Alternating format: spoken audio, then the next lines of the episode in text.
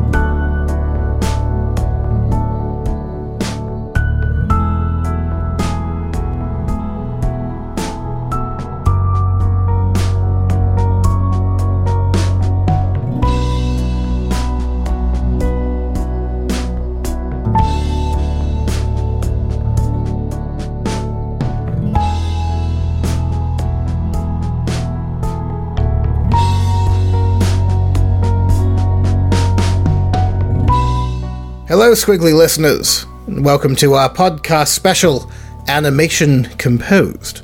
This is going to be an exploration of, uh, I'd say, the harmonious relationship between animation and music. Uh, I'm Ben Mitchell, Managing Director of Skwigly Online Animation Magazine, and I am joined by Skwigly contributor Wes Allard. Wes, how's it going? Very well, Ben. How are you? Good, good, good. Did you have a nice Christmas? It was uh, very nice. Um, sort of nice to have a, a, bit of a rest now, but yeah, nice to catch up with uh, with all the family. And uh, uh, must say, I'm quite quite exhausted. Been very busy, but um, now I've got a few days of, uh, of relaxation. Mm-hmm. I thought this would be a nice sort of time to slide this in. This is uh, this has been an idea that Wes and I have been batting back and forth for a few months now. Uh, and I think now that we've established in the last few months that the Skwigly podcasts are going to have some more thematically grouped spin off series going forward, yeah, that felt like the time was right to introduce another new concept. Plus, it is the first week back after Christmas, so people who aren't still on holiday, they might want something musical to lift their spirits, eh? Absolutely, yes, yes. So basically, this is a podcast special about uh, the relationship between animation and music. It's something that is a subject I think we're both quite interested in. And if the response is positive, we're going to take it forward from a one off thing to another full podcast series. And uh, as well as the usual interview segments, uh, we're also quite keen for it to be something of a composer showcase, maybe talk a little bit about the sound side of things as well, and we'll have some actual music people can listen to while they're working or traveling or whatever. It's kind of a Skwigly radio sort of thing. Yeah. So, uh, so first off the bat, the uh, wonderful piece that opened the podcast, it was composed for the short film But Milk is Important, which is uh, one of our favourites from recent years. It was a student film from Volda University College, and you can learn more about the film itself. We have an interview with the directors Eirik and Anna up on Skwigly. That music is by Cardiff based composer Phil Brooks, and you can check his stuff out at philbrooks.com. Uh, it's a lovely piece. I thought it'd be nice to kind of kick things off with. As is this next excerpt from the score to a wonderful film called Coda, directed by Alan Holly, and the music's by his brother Shane. I really love this film, as well as having probably the best animated faceplant I've ever seen. It's a tremendously warm and haunting tale of a man coming to terms with leaving his life behind, to which the music contributes immensely. And here's some of it now.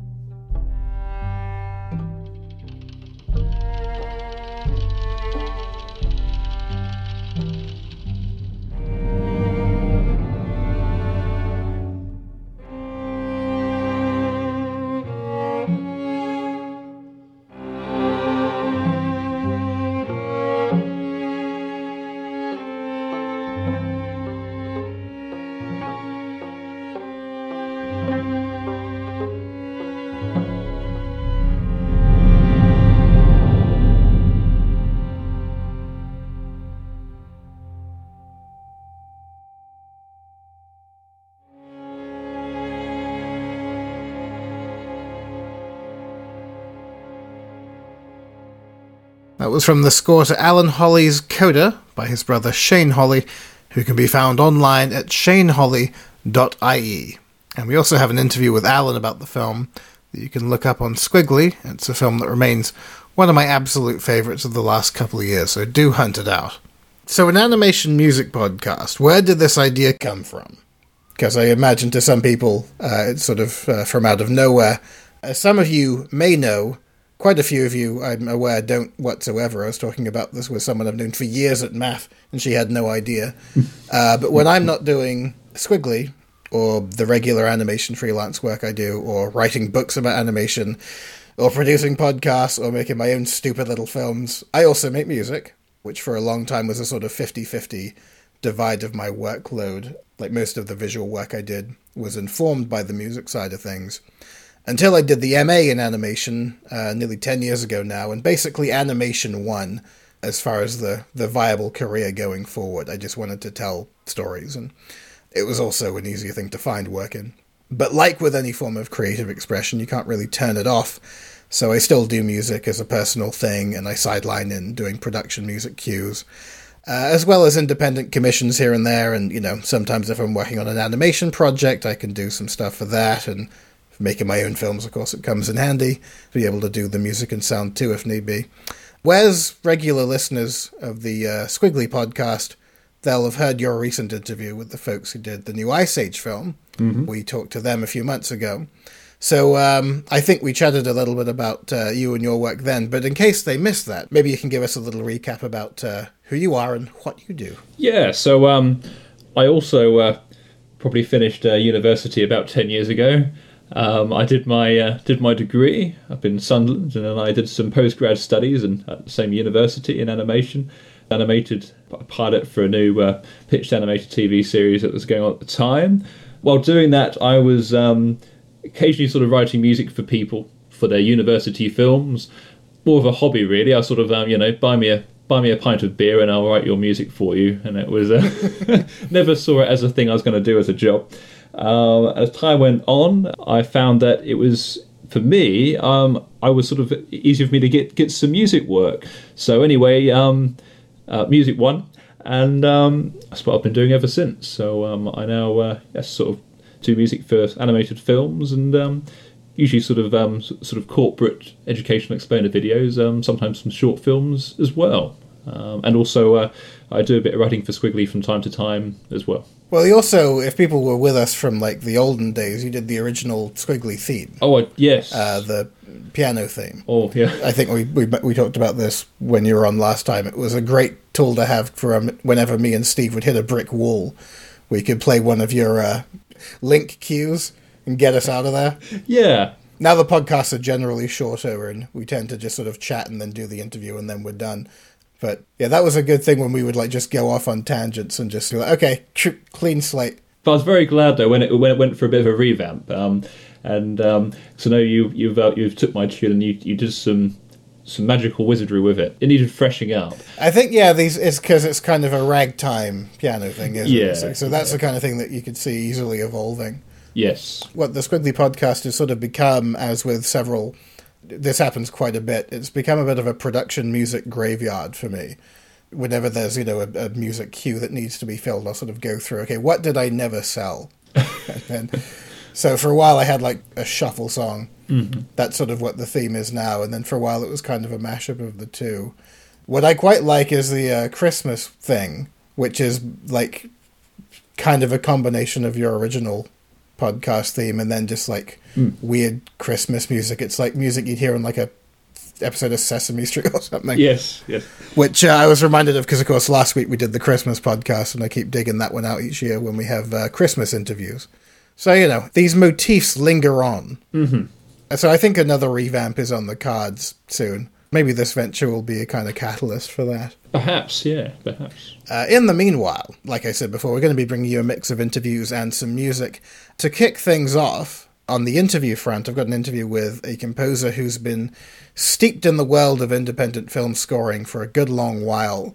I believe this year marks his first dabblings in composing for an animated project. Uh, his name is John Erik Kaada. He hails from Norway and I've been a fan of his for a while now, uh, well over 10 years. I think my enthusiasm for his work stems from something of a rapacious appetite I developed in my teens for music that was, if not outright dissonant, certainly challenging as far as what we consider conventional structures of music to be, whether film scores or pop songs or really everything in between. So in my teens and early 20s, I drank in a lot of music from lots of alternative record labels. One particular label called Ipecac, to this day, has a great eye for just that kind of music, regardless of genre. They've released some of Kaada's albums. He's also put out some on his own label. One in particular worth checking out is called Junkyard Romances, which is this sort of multi instrumental smorgasbord of fabulous music and soundscape. It's kind of a concept album about Poland.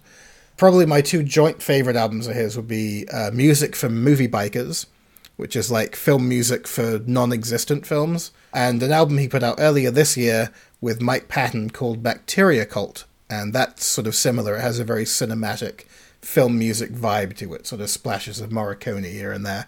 Uh, it's absolutely wonderful. And to my delight, with this being probably one of my favorite albums of the year, I recently learned that Kaada had scored his first animated short, mm-hmm. and it's directed by the brilliant Rune Spaans, and it's adapted from an idea by Dave Cooper, who's an artist I have a lot of time for. Some of you who listened to uh, the Ren and Stimpy podcast I put together a few months ago might remember there was some discussion of a bizarre comic book anthology called Hellboy Jr., which was helmed by a guy called Bill Wray, who was one of the Ren and Stimpy artists. I'm a big fan of that book. It's really like dark and twisted. It has very little to do with Hellboy, even though Mike Mignola's involved in it. It's mainly just uh, an anthology of very bizarre stories and very dark humor. Uh, Dave Cooper was one of the artists on that, and he's done some really wonderful adult graphic novels as well as children's picture books, which is kind of an interesting balance of uh, body of work. And at the moment, he has a show on Nickelodeon which is called Pig Goat Banana Cricket I think I got the order right. Which I don't know. Have you ever seen that show? I haven't. No, no, I haven't. I'm intrigued. Intrigued. It's very hard to just. I thought it might when I saw the title. I thought it might be about like cricket, the sport. It's actually about a pig, a goat, a banana, and a cricket, as in the animal, that all live together. It's just unabashedly like gleeful insanity. It's 2D, so it's more representative of his illustration style. It's right up my alley. This story for the new short film that was taken from an idea of his, it's called The Absence of Eddy Table. Mm-hmm.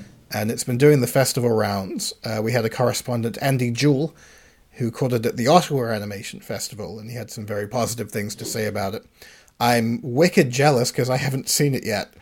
Uh, and it kind of kills me because it's got, as well as Rune Spaans and Dave Cooper and John Kaada, it also has Mike Patton, who did the record with John Kaada this year. Uh, he does a voice. So this film came out of nowhere. Has some like four of my favorite people, and I haven't seen it yet. Hmm. But I'm I'm keeping my eyes very much open for it. And I don't usually gravitate toward the CG stuff. Like it's not 2D like Pig Goat Banana Cricket is. It is definitely CG, but it's such a great CG style. It looks wonderful. Did you see the trailer? Yeah, I haven't seen the whole film, but I've seen the trailer, and it's a good demonstration of the music as well. It's not really your typical CG. It has a very um, not not a polished sort of CGI look. It almost looks like it's um, it has has more more character and it's very very original. Sort of lends more to something you could imagine seeing in stop motion and CG, if that if that kind of makes sense. Yeah, I mean there is a great deal of polish to like the photorealism of the rendering, mm-hmm. but the design very much has yes. that Dave Cooper kind of crudeness. Dave Cooper's work is really hard to find in English. I've only got a couple of his books because it's so hard to find them in English. But just to look at, even you can just have a look at his website and stuff. Like he's he's really an interesting artist, and I think that they've definitely captured that essence here. Mm-hmm. Uh, and what a treat that one of my favorite musicians has done the score for it just in time for our new music and animation podcast. uh, if we punch up the trailer, here's a little taste of what's in store.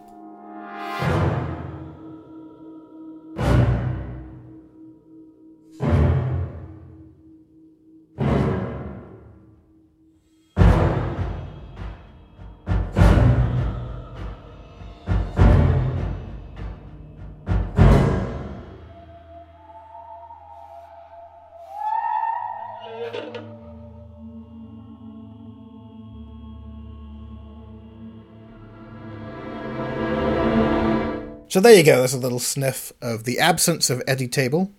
What I'm going to do here, I'm going to put a link in the timeline of the podcast. Mm-hmm. So, assuming you're listening via SoundCloud and not some other skullduggerous method, you should be able to click a link and you'll be taken to another SoundCloud playlist that John Kaada recently put together of his other film music, which is worth a listen. Uh, of course, you can also check out a whole bunch of his stuff on his website. He's on Spotify, Bandcamp, all the usual places. But in the meantime, it's an absolute pleasure to bring you guys an interview with John Erik Kaada, composer for The Absence of Eddy Table. Yeah, so this Eddy film, we've been working on it. I mean, I've been in from, I think, the start in 2013. Mm-hmm. So there, there's been many rounds uh, up until this uh, finishing line. We've tried all, all kinds of different stuff, and um, you know, it's really nice to have time to try different stuff out and and just um, you know experiment and and uh, you know see where it goes. I mean, we were kind of happy with the music like a year ago, mm-hmm. but then um, uh, I did a last round where I kind of stripped out more of the melodies and I did more um, almost like free jazz drumming, but mm-hmm. it's or loose drumming, but it's not you know, on, only on toms, mm-hmm. uh, lots of toms. So that was kind of the last round where that we turned. I, I turned it all over to more like a drum score. Uh-huh. Lots and lots of drums, uh, drums, and and I worked in the surround 5.1 surround, mm-hmm. and I recorded on some of the sequences. I have recorded different toms for different speakers, so it's 100% panned oh, to each speaker it's not like a, a soup, you know, where I, uh, so so it's really distinct mm-hmm. uh, where, where, it comes from, which makes makes it really. Um, some scenes are kind of strange to experience in a, in a cinema. Mm. So that was that was kind of nice. Other than that, yeah, I, I think we we took out lots of synthetic sounds also at the last rounds. I had many synthesizers going, but you know I muted them all. The thing is with animation is that you when, when you receive the first pictures and they're not that detailed, you know, they're really rough, mm. then then you kind of fill in with lots of sound effects and you you know build it up with lots of different layers. But as it progresses and and when we reach that point where there's a texture and lots and lots of details in the picture, then it almost feels too much. Or is it easy, uh, you know, to get? So it's kind of uh, it's kind of a meeting point where the more details there are in the pictures, less you need to have in the music and the sound. So you found that the visuals as they came together sort of directly informed those decisions. Yeah, absolutely. So mm. uh, yeah, the last rounds were really just stripping out all all the things that weren't you know necessary because you know there are so many. Um, I mean, the imagery is just so fantastic and so rich, and you you just you just want to do what's necessary and and uh, and not fill fill up everything. So, when you started on this project a few years ago now, had you been familiar with Dave's work? Uh, yeah, actually, because he's been working. I did a cover for the Melvins, uh-huh. uh, uh, which is a band who is on, on the same label as I am, mm-hmm. called uh, Recordings. And I had that vinyl from them. Mm-hmm. So yeah, I was uh, I, I knew I knew, but I, I you know I didn't. I just thought it was a great picture, but uh, mm. was, you know I had it there, so it was cool. He's he's fantastic. I mean his his universe and you know his style is just uh, something else. I have a few things of his from like anthologies, and then a couple of like illustration things that sort of looking into him in the last uh, week or so that I hadn't realized was I picked up on the style similarities and then sort of connecting the dots. Like, oh, that was the same guy. So yeah, it's yeah. Uh, it's quite cool to see, and also the the way his style's been kind of used in this film, like sort of transformed into this very kind of like hyperreal CG toy aesthetic almost. I think that's a very interesting angle to take. Yeah. Did you work mainly, I guess, with the director then, as far as constructing the music, or did you work more on your own? You know, Dave has been involved throughout the whole mm-hmm. thing we've all been into this, and there's been like um, core uh, with workers, you know, with with his producer and the director uh, Rune Spaans, mm-hmm. who has also done lots of the computer work, and, and Dave and me and uh, a sound engineer called Frederick. So, but there there has been many people, of course, involved. But uh, we we've been talking about music and the whole thing all the way. I think that the whole atmosphere from the start has been like finally we have a chance to make something that's that's really really really really special Yeah. and cool. So you know nobody i think very early on we all just we all realized that this will not be a money thing. This is just this is pu- pure uh, you know let, us just see how, how how far we can take this and and do it all for the in the name of art and coolness It has a very sort of independent artistic sensibility to it. Like it hasn't been sort of affected by mainstream expectations. Like I think a lot of the issues with like short film production is financiers will want to kind of homogenize the look of the film and the story of the film. yeah And certainly what I what I've been able to gather about this film is there aren't really any kind of compromises about how it's come together. Uh, absolutely no compromise. Excellent. And uh, the number of hours put into this film, it's it's just uh, it's horrific. It's it's terrible. so, yeah, I hope people will see it because there's just so much, and the detail and and um, the resolution in the pictures is just insane. Yeah. I think they can, you know, they can show this thing on, on um, a huge uh, screening, of huge cinema, and it would still be very, very detailed. Yeah. You know, it's it's uh, it's been hundreds of computers that has done the rendering and for many years, and you know, it's been insane. So, what was your connection with the filmmakers to begin with, or did it was it more like a sort of standard? Did you audition for it, or was it had you worked together before? I think we uh, we go way back. Oh yeah, Yeah. So Rune did uh, Rune Spaans, the director. He he worked on a video with me in 2002 called No You Don't, oh yeah. which was a you know I'm driving in a In car. the car with the girl, and Yeah. she gets older. Yeah. Yeah. So Ah, okay. I mean, of course, today that that's not a you know high tech super uh, video, but you know it's still w- nice to watch, of course. But th- the thing is, back in the day, in 2002, it was very unusual to to have that much. Uh, how can I say high tech on a on a small music video? So and that was thanks to Rune Spaans. He was very very ambitious and um, yeah, he knows what he wants. So Oh, excellent. No, I hadn't really, I hadn't made that connection. But No, he- uh, Yeah, he was the man who, who did that.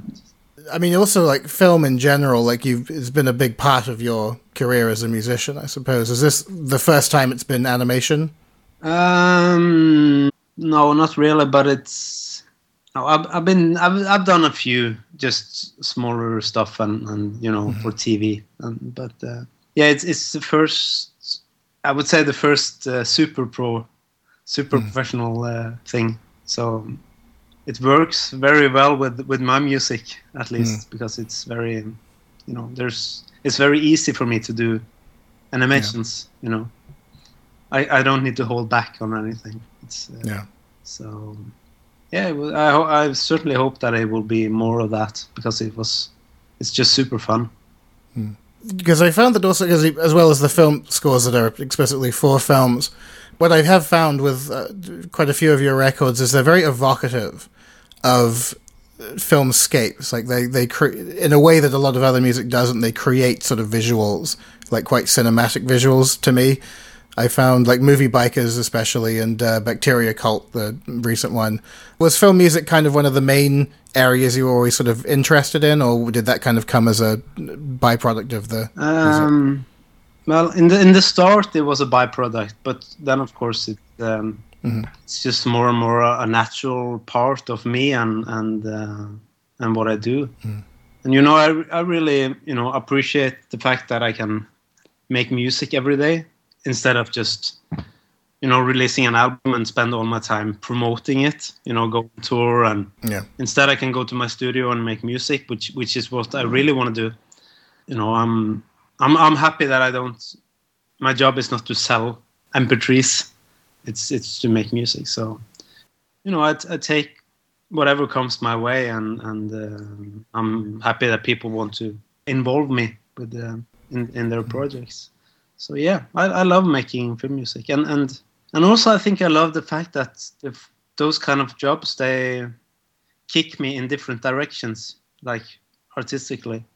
You know, you you don't really know what the movie will need in the end, or Hmm. I mean, you can have many um, thoughts about what kind of music you want to do, or you want to do this and this cool new thing, but the imagery demands something else, and you just have to do that. And I don't know, I kind of like that see that process of seeking stuff, and and and those moments when you just feel that the imagery and, and the music just melts together as a whole. You know, everybody you, you can't describe why you can't explain sometimes why it just happens, but it just you kind of work towards that that point. Um, Well, It's interesting that you were saying before about how you you went back to the music for this film and kind of stripped it away and made it more percussive. And was that kind of a moment of realizing like when it all kind of fell into place, like by removing the elements, or was it just kind of an experiment? no, it's yeah, you you know you're sitting there with the, project and you're mixing and you have all the tracks and you just experience like intuitively that ah maybe this sounds is it necessary or not? And you just try to strip it down one by one. Just mute tracks and mute tracks and mute tracks. And uh, the more detailed the pictures were the more i took away. It was that, that was that simple. And um, so we had uh, like as i said it was very melodic the first rounds. In the beginning there was a very clear a very distinct motive that went that kind of went through the whole, movie but it now it's it's almost out it's it's in the background like a spirit kind of thing very Ah. low but it, it's there but it's it's not like you know Yeah. uh, now it's it's just mostly based on uh, free rhythmical uh, drumming. Um, so a ton of um, melodic stuff has just been thrown out of the window. Would they ever be sort of used like for other projects? Do you think like those motifs, or is it more kind of like you move on? No, I move on. Yeah. It's just uh, that's just a part of it all. I mean, you can't cry uh, uh, when you delete stuff. It's, it's uh, you know, I feel it's more like a victory because the simpler the music is, or the, not simpler, but the more okay, distinct an idea, the more you can, you know. My experience is that it gets better if you if you remove as at least on films if, if you if you are able to strip it down to the simple building blocks hmm. and that's always the best thing. So sometimes you have to go those rounds where you Yeah. put a lot of stuff on top and then then you just have to be disciplined and and take it away again I think it's a, it's a good attitude to have, I guess, like as a you know a harmonious relationship with you know the people in charge of the visuals and knowing when to pull back. And you know there's definitely I think something that could be taken for people who are listening of of considering when the job is being done by the other party, like you know like you say these sequences when the visuals are doing you know enough and the music can sort of act as a sort of you know little element of it but doesn't necessarily have to be something that takes the attention which can be a very like pervasive and very kind of distracting thing in films where you know the music's done wrong. Usually one of the first things that can wreck a film is when the, the composer hasn't sort of known when to say when or they haven't worked out a proper like communication with the director. So yeah it's so important. Um, yeah totally it's a shame I haven't seen the film because I'm sure like, once I see it, I have a, a ton of other stuff I'd love to like grill about the music. I'm also quite curious to see what Mike's involvement will be like because I know he's done quite a bit of voiceover for games, and I'm sort of curious if it's going to be like that, which generally tends to be kind of monstrous, or if it's going to be a little more like dialogue or narrative. So yeah you'll have to wait and see yeah. that was John Erik Kaada, aka Kaada, K A A D A, if you want to Google him. One of the most versatile musicians out there, uh, and as indicated before, I strongly urge you all to check his stuff out. And uh, his most recent album I mentioned is called Bacteria Cult. It's a collaboration with Mike Patton that came out this year, and it's a beaut. Mike Patton's someone else I always try and steer people toward. Uh, as well as being a voice in Eddy Table, he occasionally does voices for animation and video games. He's also one of the most prolific musicians around. He's been in like a hundred bands. He's done some film scoring himself, and maybe one day he'll dip his toe in the waters of composing for animation. He did write a really amazing record worth mentioning called Suspended Animation uh, with one of his bands, Fantomas, and it's one of my all time favorites of his. It's kind of like the sensibilities of Carl Stalling Mm-hmm. with very hard, heavy metal orchestration applied. If you can imagine that, Just trying to imagine that now, Ben. That's um, that's the best way I can describe it. But I'm sure it, I think it's on Spotify or Bandcamp somewhere. It's worth uh, checking out. I'm sh- it would sync up really well with any Roadrunner cartoon. I'm sure. In a similar vein to someone like Mike Patton, another guy who I admire for his prolific bent uh, is Amsterdam-based multimedia artist Rosto, who we had on the regular podcast earlier this year. He's based in the Netherlands. He has a really uh, strong relationship with Autour de Minuit. I would definitely refer people back to that interview because he has a lot of very interesting sort of things to say. He's been at it for, for absolutely years, since the dawn of Flash and webtoons and stuff like that. And uh, his most recent project that's been kind of wowing festival audiences is this ongoing tetralogy of films that kind of jointly wraps up this ongoing mixed media graphic novel project called Mind My Gap. But the tetralogy also kind of acts as a set of self contained films that showcase this quasi fictional band of his called The Wreckers. So the last three films of his uh, are these dense, elaborate films produced with Autour de Minuit, whose praises I was singing a couple of podcasts ago. They take these The Wrecker songs as a sort of springboard. So they're not music videos as such, they're like expanded universes that build on the songs themselves. The first of the three films, uh, what will eventually be four films, but there are three have been made so far. Uh, it's called No Place Like Home, and you can watch it online as part of the Mind My Gap series on Rosto's website. But uh, here's the original song from which the film sprung.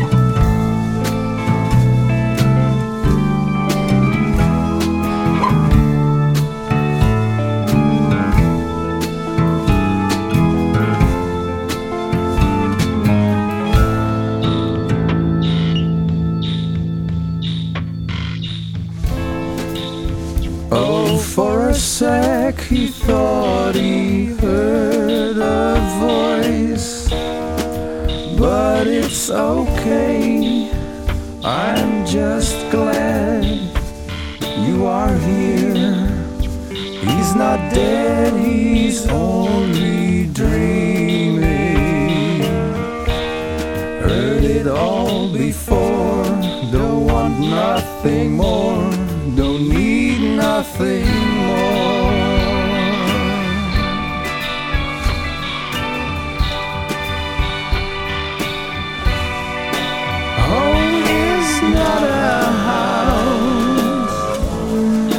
house is not our home. Home is not a house. This house is not our home. Now wouldn't it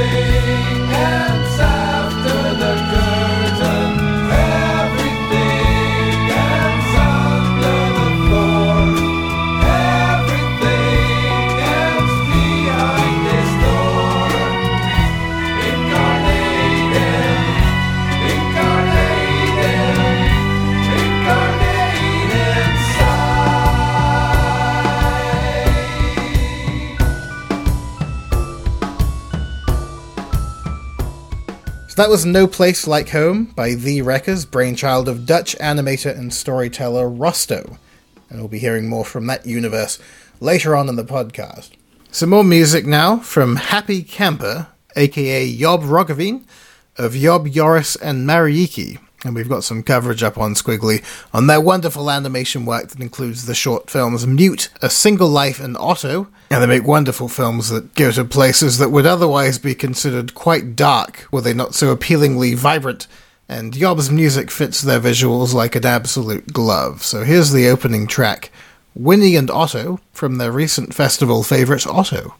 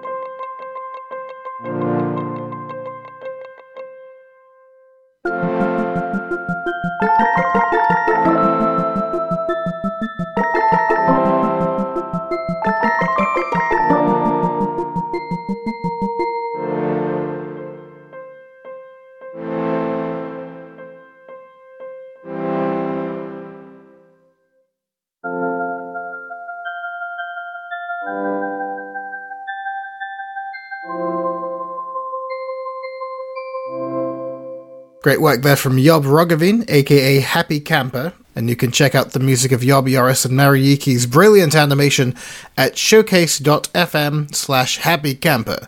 You can also check out the albums on iTunes, BOL.com, and Spotify. And for the work of the studio itself, head to jobjorisenmarieke.nl. I should probably spell that out for you. J O B J O R I S E N M A R I E K E dot N L. At this point, I know what you're all thinking. For God's sake, Ben, you're trying to do an animation music podcast here, so when are you going to throw in some Swiss Japanese electro synth pop? Well, hold your horses. I've got you covered. Another fun film, another vibrant film that we love over at Skwigly. It's the multi award winning Luzern University film Ivan's Need by Manuela Leuenberger, Veronica El Montano, and Lucas Suter, who recruited Christian Fischer and Michiko Hanawa, also known as Tim and Puma Mimi, to take on the music side of things, and a wonderful job they did too. In fact, they've spun it out into a single that embraces the full on ribaldry of the film, so it was a special treat. We're going to throw it in here. This is Doopy Doe by Tim and Puma Mimi.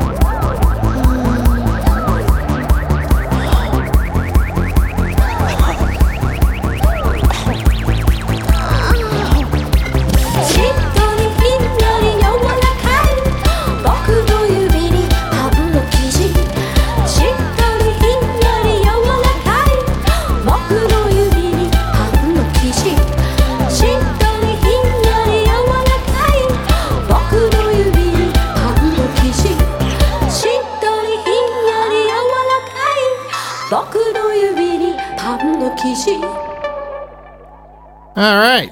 Doopy Doe there by Tim and Puma Mimi. It's a song that came from their music for the short film Ivan's Need. And if you want to learn more about the film itself, check out episode 3 of our other podcast series, Intimate Animation, where we meet the filmmakers Veronica Montano and Manuela Leuenberger. And for more of the work of Tim and Puma Mimi, visit timpuma.ch and mouthwateringrecords.bandcamp.com. On a more tranquil end of the animation spectrum, as people who've been following Skwigly are aware, we have quite a bit of interest in what Google ATAP have been doing. These amazing immersive 360 storytelling projects, Google Spotlight Stories. One of the most effective components of these films is the use of music, so very glad to say that we have some insight from the musicians involved. Wes, have you seen much of the actual films themselves? Yes, obviously they're working on a few at the moment that um, they can't discuss yet, but uh, the ones that have already been published, I've looked at. One that really stood out for me was one that was called Pearl. Mm-hmm. And I think that's probably one of the most adventurous in terms of um, how they've actually managed to use the VR technology. and how they've also managed to use the sound in a sort of a, a surround side spherical audio environment. And it's just in case someone's actually hasn't seen it yet. Pearl is basically the story. It's about a car, um, and it's, uh, it starts off with a, a, young man, sort of in his, uh, I suppose, in his sort of late teens, could be early twenties, and one of his passions is playing a guitar. And he goes into his car, uh, stops and plays the guitar, and all you basically your you from your perspective, from the audience perspective, you're a passenger in this car. But uh, with with your heads with the VR headset on, you can you can look any way you want. You could look on, in, into the glove box, stick your head out the window, um, and the action's happening all around you. Um, and time goes on, and he gets older, he gets married and has kids, and eventually his daughter um, starts driving the car, gets handed down to her, and then she uh, goes around and plays music, gets herself into trouble, hangs out with her friends, and it's this very touching story between um, about about the life of this car really, but also exploring a connection between the father and the daughter, and depending on someone's age or, or, or their gender or their experiences in life, you can take something very different from that story, and it can become quite personal. But that's a beautiful piece, certainly worth watching. Um, the other ones they've done is uh, uh, Windy Day, Buggy Night, um, the duet, which was uh, animated by uh, Glen Keane, very famous Disney animator, on ice, and uh, yeah, and they've, they've been working other ones as well. Apart from Google Spotlight, they've obviously done some the the, the musicians uh, uh, from Pollen Music Group who uh, who did the uh, the music and sound on some of those. Uh, they've also been working with uh, Nexus Productions, who we've covered before in Skwigly, and also the Aardman VR short uh, special delivery. So yeah, there's been a, a, lot of interest in you know using animation in a in a virtual environment. Um, I mean, what are your thoughts on that, Ben? Just before we get into the music side, just just just that as a new medium.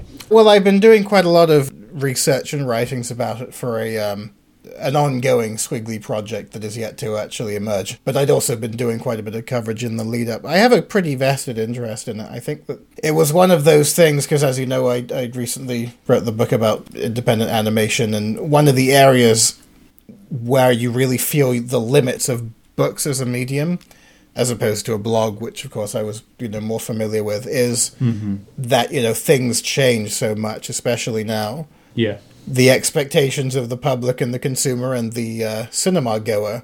You know, it's a shifting landscape. I think that Google ATAP they've regarded this as an ongoing R and D project. Yeah, which yeah. Um, has yielded some very interesting results. Like even if it doesn't necessarily end in something that will set the bar for how all television or film is made, as an experimental process, you're getting some very uh, exciting new experiences out of it. And I think that the lines between, you know, VR and standard filmmaking, the ways in which they're being sort of blurred and bent and stretched, I'm all for. Mm-hmm. Maybe less excited about, say, when they pair it with The Simpsons, as they did recently. Like, that wasn't mm-hmm. Uh, my favorite of theirs, but I thought that, you know, Felix Massie's Rain or Shine was, you know, a, a really lovely exercise. I love how sort of like quaint and family friendly it is, because you wouldn't necessarily associate Felix Massey with that. Mm-hmm. Glen Keane, of course, you know, I think he was the first one they had. We uh, we had him on the podcast, and we had a video of, of him talking about that at the time. Each project kind of takes it a different place, and his I think was just bringing you know those worlds together, the world of traditional animation and VR in a way that hadn't been done before. And now you have films that are a little bit more ambitious in the sense that the way that you behave while you're watching it more sort of directly affects the flow of the action, the timing of the action. Mm-hmm. Well, also Patrick Osborne, he's uh, got a pretty good track record already as well. Like he did Feast a couple years ago with Disney. I believe that won the Oscar, if I'm not mistaken. Mm-hmm. And Pearl also, interestingly, uh, shortlisted for an Oscar nomination, which we talked about at the time that the uh, shortlist was revealed. Mm-hmm. In what form will the film take as a contendee? Like, because you can watch it as a film with all the kind of camera angles taken care of for you, or you can watch it as a film where you're the one kind of in the driver's seat or in the passenger seat. Mm-hmm. So it's interesting to see, like, that it also has a place on the kind of Oscar shortlist. Mm-hmm. But uh, Patrick, on if you go onto Skwigly, there, there's an interview with Patrick sort of going into the challenges of that and taking it into a new direction. I think that was the first one where they implemented like jump cuts in the uh, flow of the story, which is a hard thing to incorporate in VR. Yes. Quite disorienting, potentially. But what really kind of ties it all together is the uh, lovely song that they have. It's a song called No Wrong Way Home. Yeah, so um, regards to that, recently uh, we got to speak to Scott Stafford and also Alexis Harte, who are from a company called Pollen Music Group. And they're uh, two of the three principal composers of the company. JJ Wiesler um, couldn't make it for the interview, um, but Scott and Alexis were available. So they gave us some insight on their role on these Google Spotlight stories. And I think it was very interesting for them because although they've got a wealth of experience um, in music, um, um, Pollen Music Group, just give you a bit of background, they do work for they do work for film, uh, animation, uh, they do it for uh, TV, games, advertising. Um, they've got some fantastic work. I'm check out their website, um, but this was the first time they've sort of had to really work in a way where they're using what, what we'd call full spherical audio. So for a uh, obviously, with virtual reality, the sound's coming from all around you, whereas you know typically in a film we're used to stereo sound or, or stereo sort of pseudo surround sound, uh, where we're in a fixed point all the time and we're looking into one particular direction at the screen in front of us. But with this, it's very very different. So I think it was a from what they told me, it was, it was a very exciting, challenging, um, but you know, steep learning curve. And um, uh, but when you when you hear the work and you experience what they've done, you wouldn't have thought they were they were new to this. I mean, they're uh, very very talented blokes. But yeah, obviously the the idea of uh, virtual reality isn't new, nor nor is sound in virtual reality, but it certainly changes the way you need to think about it. Um, uh, especially when mixing music and sound design together. And I'm, they'll, they'll elaborate on this on in the interview. But with audio, you've always got music and you've got your sound effects, essentially, if you can divide them up that way. You could argue with animation, there's um, less of a distinction between the two, especially if you're going to look in some sort of Carl Stalling work where he will actually use music as a sound effect, which you can do in animation, whereas you wouldn't do it so much in film unless we're looking into silent movies and that kind of thing. But with this, it becomes even more of a, a blurred area. Is you know you're you're almost not, not even looking at visual and audio, you're looking at the sort of an overall experience that you're immersing yourself in. And that's really exciting. That stuff's now coming out in the world of animation. Um, but yeah, um, they uh, yeah discussed sort of their processes and uh, you know some of the the complications they went through. But um, I think people that they worked with, I, mean, I know they mentioned uh, Patrick Osborne a bit, and um, you know he was very very supportive and helpful, and uh, certainly there was a good dynamic, a good working relationship between themselves and the directors of, the, of all the films they've worked on. Why don't we have a listen to "No Wrong Way Home," the uh, the song from Pearl? Yeah, yeah. which I believe was Alexis uh, Harte and J.J. Wiesler. Yes, And, Alexis uh, wrote all the lyrics as well for that. He's a very talented songwriter. Um, also, Alexis, he's got his uh, a new album, "A Perfect Waste of Time," which you can uh, you can hear hear from on his website. Um, he's got some uh, brilliant work. Uh, very talented singer songwriter, as well as a composer, um, and you know doing work for animation and film as well. But um, yeah, let's have a have a listen to that. And then we'll go into the interview with Scott and Alexis. So this is No Wrong Way Home, performed by Nicki Bluhm and Kelley Stoltz, written by Alexis Harte and J.J. Wiesler from the Google Spotlight series film Pearl. I hope you dream don't feel small. And when the wind begins to rise, I hope your mast stands straight and tall. These are fragile times. We blur the lines. In the unlikeliest of places, we all find a little grace. There's no wrong way home. One winter coat, two wild eyes. All the unspoken love that you're carrying inside. These ain't the calmest days, but you like it that way. Won't you rest a while in the storm's peaceful eye? It ain't where you've been, but where you're going to. It's not where you're from, but where you belong. And there's no wrong way home. There's no wrong way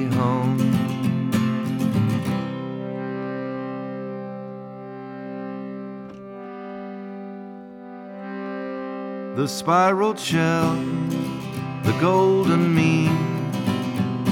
You see, you're just the sum of those who have been. down this road before.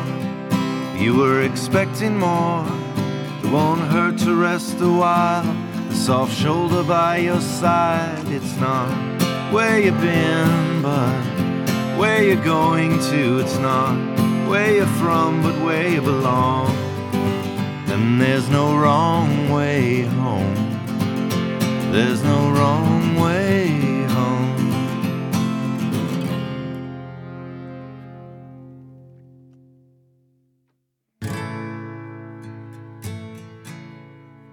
One braid for laughter and one for fear. I tied them both together cause it was always windy here. And don't take this wrong, but I never knew. Were you watching over me? Or was I watching over you? It ain't where you've been, but where you're going to. It's not where you're from, but where you belong. And there's no wrong way home. There's no wrong way home.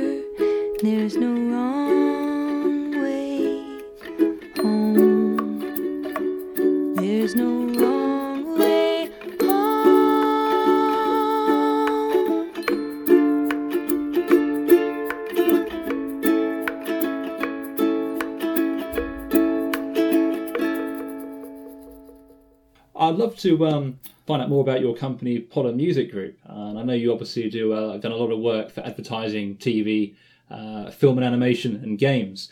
But uh, if you could tell me, how did uh, how did Pollen sort of come about? How did you start the company? That's a good question. So we started the company in um, 2010. I, I'll, I'll tell it from my point of view. I um, had been doing a fair amount of freelance work for other music houses, um, some of the larger ones, in addition to making my own records and being a singer songwriter. Um, but I was I was supporting myself, um, kind of doing ad work through some of these bigger houses, and I started teaming up with um, JJ Wiesler, who couldn't make it on t- today.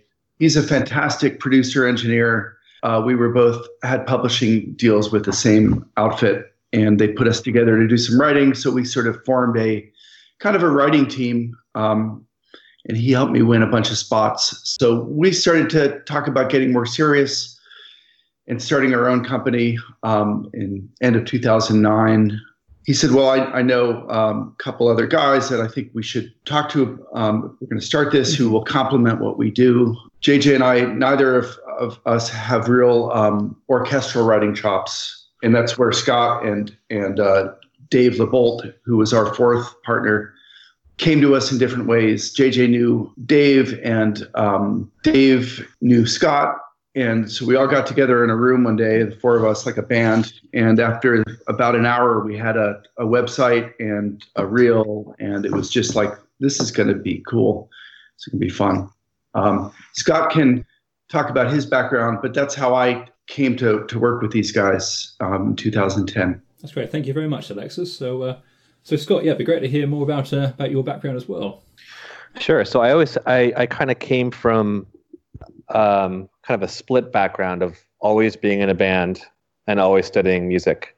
Sort of you had sort of rock and roll, experimental, electronic, all kinds of fun stuff on on the band side, and then you know really since from a very early age, you know really passionate about Bach and Beethoven and great orchestral composers and um, and so I was. What's funny is that I was. I've always been doing music my whole life, but um, those two worlds very rarely crossed each other. Mm-hmm.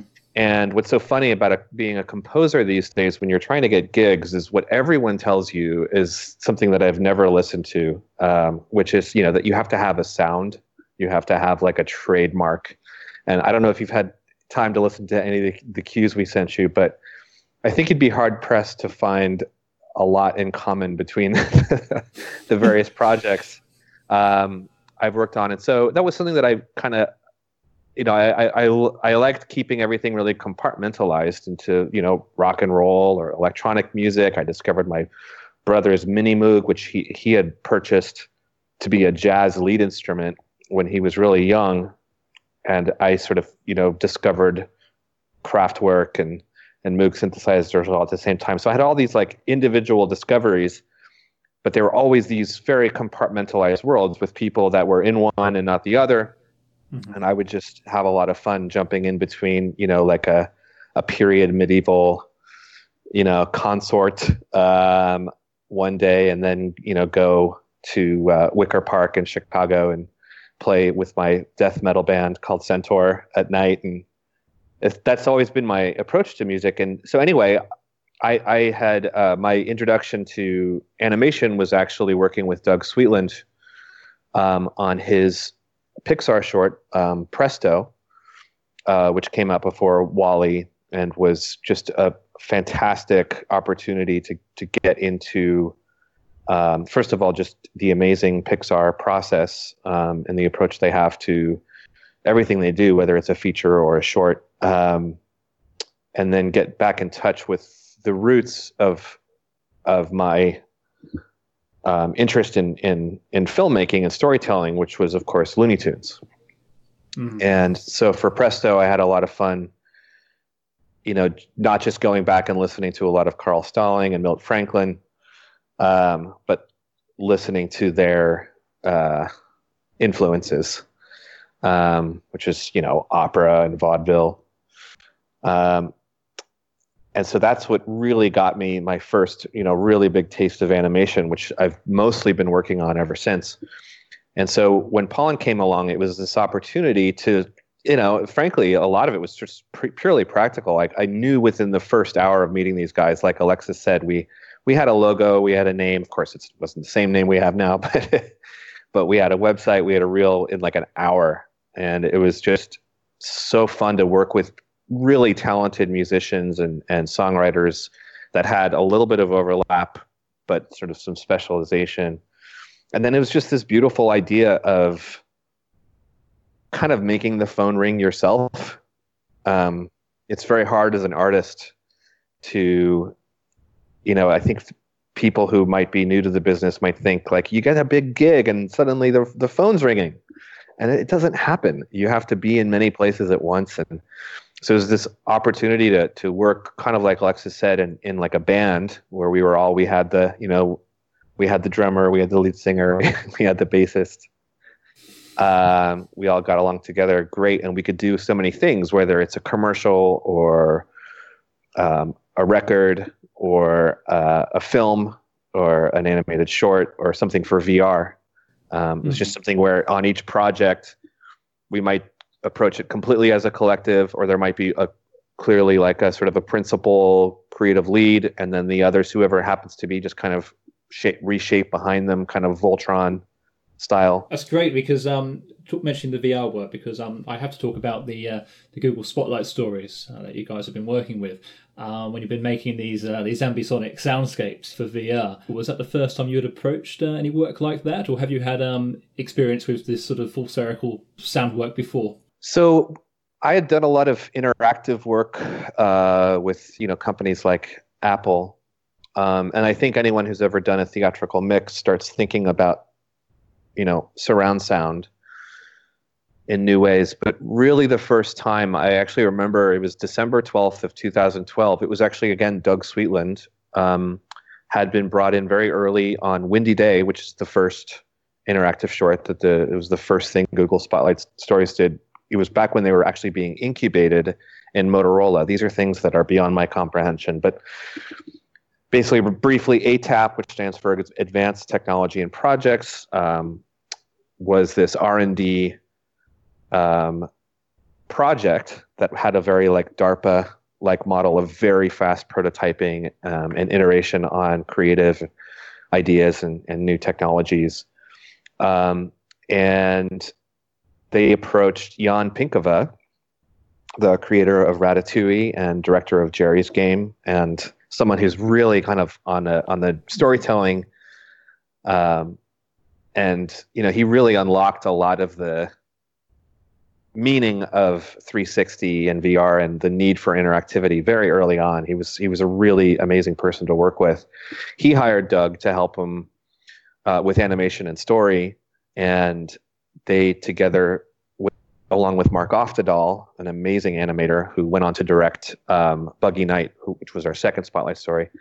The three of them, along with Jon Klassen, the uh, the children's um, author and illustrator, who's also incredibly talented Caldecott award winning um, author, were putting together the story for Windy Day, which is, you know, how do you tell this story in 360 when we have no edit and we have no cinematography? Um, there's no there's no control of camera or edit, which are really the kind of the two principal tools of a filmmaker. Um, and so I walked in and they showed me this this test where I was just following this hat around. Um, and it was just one of those moments that it's hard to describe. But um, the only thing I could think of is like if you for people who ski and you've been skiing all day, and then you ski day after day after day, and then you drive home and you have this like um, urge to swerve in traffic because you've been so used to turning back and forth, or it's a bit like Tetris back in the day if you would play Tetris for a good like eight hours and then suddenly everything you saw were these interlocking blocks, you know, and you would just think of, you know, it's a way that this this your brain can just be kind of shifted where you see things in a very different way and it's kind of dizzying and disorienting but also really exciting um, it was just something that i had never really seen before mm-hmm. um, and the so that was really the first the first uh, project that I or Pollen worked on that was in the VR space. And at the time, they were making all of their own tech. So, you know, it would be like this very small wish list of features like that we, we would get to on each individual show because you're throwing the creative project process in with software development and things like you wanted to work on as many phones and headsets as possible. Uh, you're throwing that all into this like fiery cauldron um, of chaos. Um, and so on each individual short, like with Windy Day, was all about interactive music, how to write music that can be good if you don't know if it's going to take 10 seconds or 40 to get from point A to point B. How can you do an emotional build? How can you have music that doesn't sound like loops? Um, especially in a in a jazz idiom, which doesn't really do well if you're just kind of repeating a section until you're it doesn't lend itself to interactivity in the same way as other genres do. So that was really the the the um, the aim of Windy Day, and then Buggy Night we introduced the first basic spatial sound because it was so important to follow those little bugs around. Also in a very jazzy but a different different genre and then it wasn't and then duet went back to being very interactive and musical and then it wasn't until help um, directed by Justin Lin, where we realized since it was a fixed time length and there was so much happening around you, you got very dizzy and very disoriented, and you didn't. You it was hard to follow story. It was happening so quickly, and that was when I first. I had just recently learned, started learning. This was back in 2013. We first started thinking about it, um, learning about ambisonics, spherical sound capture, binaural filtering, so that you can really hear with just a regular. This the whole idea is like how can we give give people this incredible experience with a phone they already own and a set of earbuds that came with it or something they took off of Virgin Airlines. Um, how can they have this incredible experience that actually helps um, address all of these fundamental issues? Like, what if what if you miss this part of the story? Well, you can hear 100% of the world, even if you can only see 20 to 30% of it at, at any given time. So my approach from the very beginning was it's less about sending people cues like look over here, do this, do that. It's more about filling in the world so that if you're looking at the girl and help and there's a creature behind you chasing you, you know that's happening without looking at it. You know where the creature is, you know how close it is. You're getting the entire story through sound without people seeing it. And so gosh, this was a long answer. Um, but that I just wanted to give you a sense of like the the spherical side of it was the, it was very new and helped. We had to build a lot of our own tools to make it happen, um, which Pollen actually did.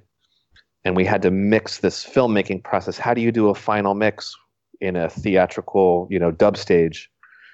Um, when what you're actually doing is going to be on headphones and a set. It, we were sort of just grappling with all these issues at a time where there weren't ready-made solutions out there and there weren't a lot of examples of oh we'll just do what they did we just had to kind of make it up and, and hope that you know make a lot of gambles and hope that they would work so it was just a very exciting time to be involved in all of this definitely i mean um, i've always been drawn to, to games because of the sound element because you're always in the center of the sound i mean if you were walking around a room um, and you got close to a speaker, you wouldn't get. You have to be in the center of the room to experience the sound sort of correctly. But in a game, you you you don't get that. And and the same way, uh, film can lend itself to that same experience through uh, through through this through virtual reality.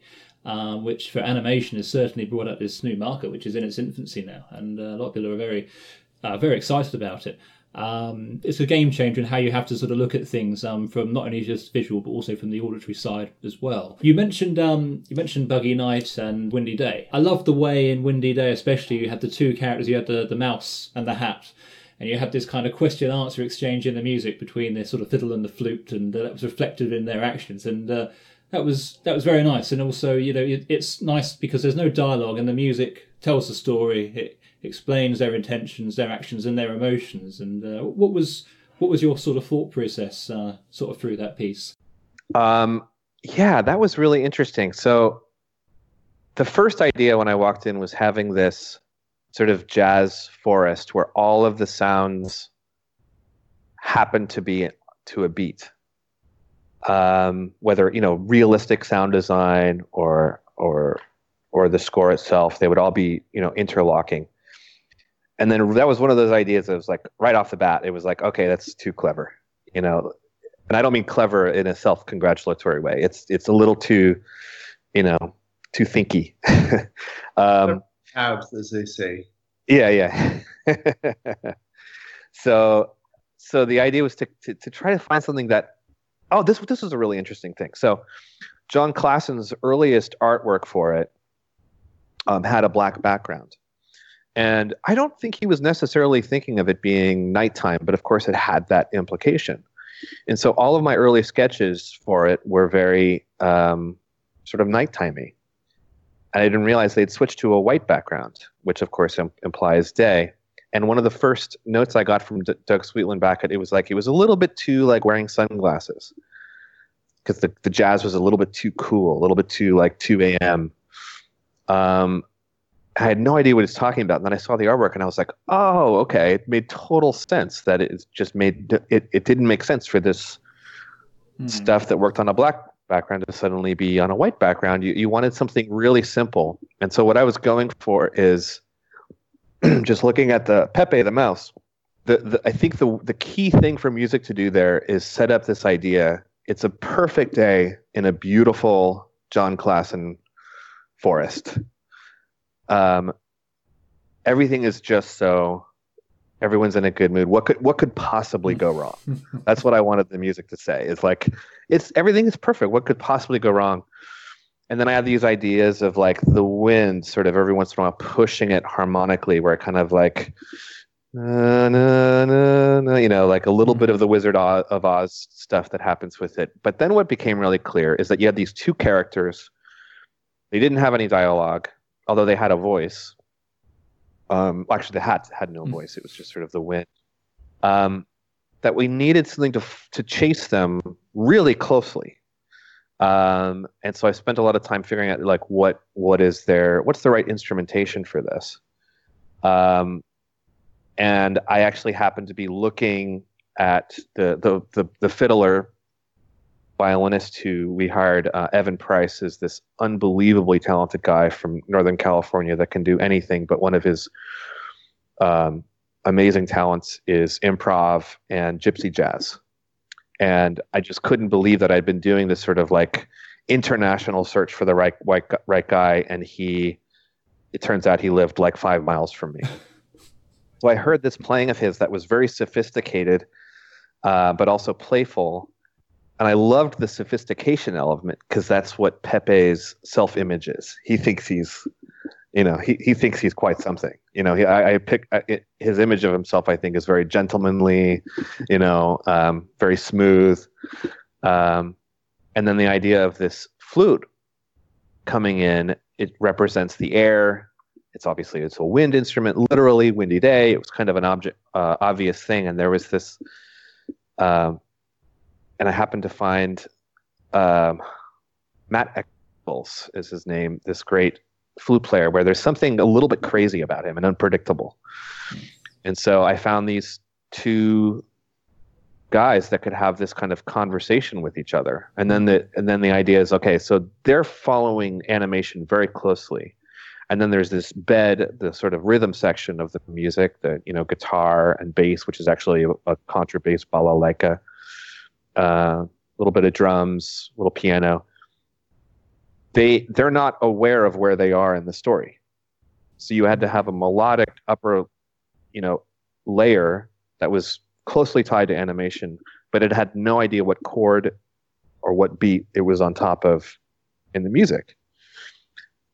And so that was just how do you make all of that work and still make it feel light and and fun and not interactive you know just sort of like it happens to be that way oh brilliant i think it's um wonderful and uh, even going to sort of the uh, the string swells when the wind picks up in the background and you have that accompanied by the sort of walking bass in the background it, it just uh, it works very well i would i wouldn't have thought um uh, you were working that much in, in the dark when you when you were doing that. You know, I, you know, it just uh, comes together very very nicely.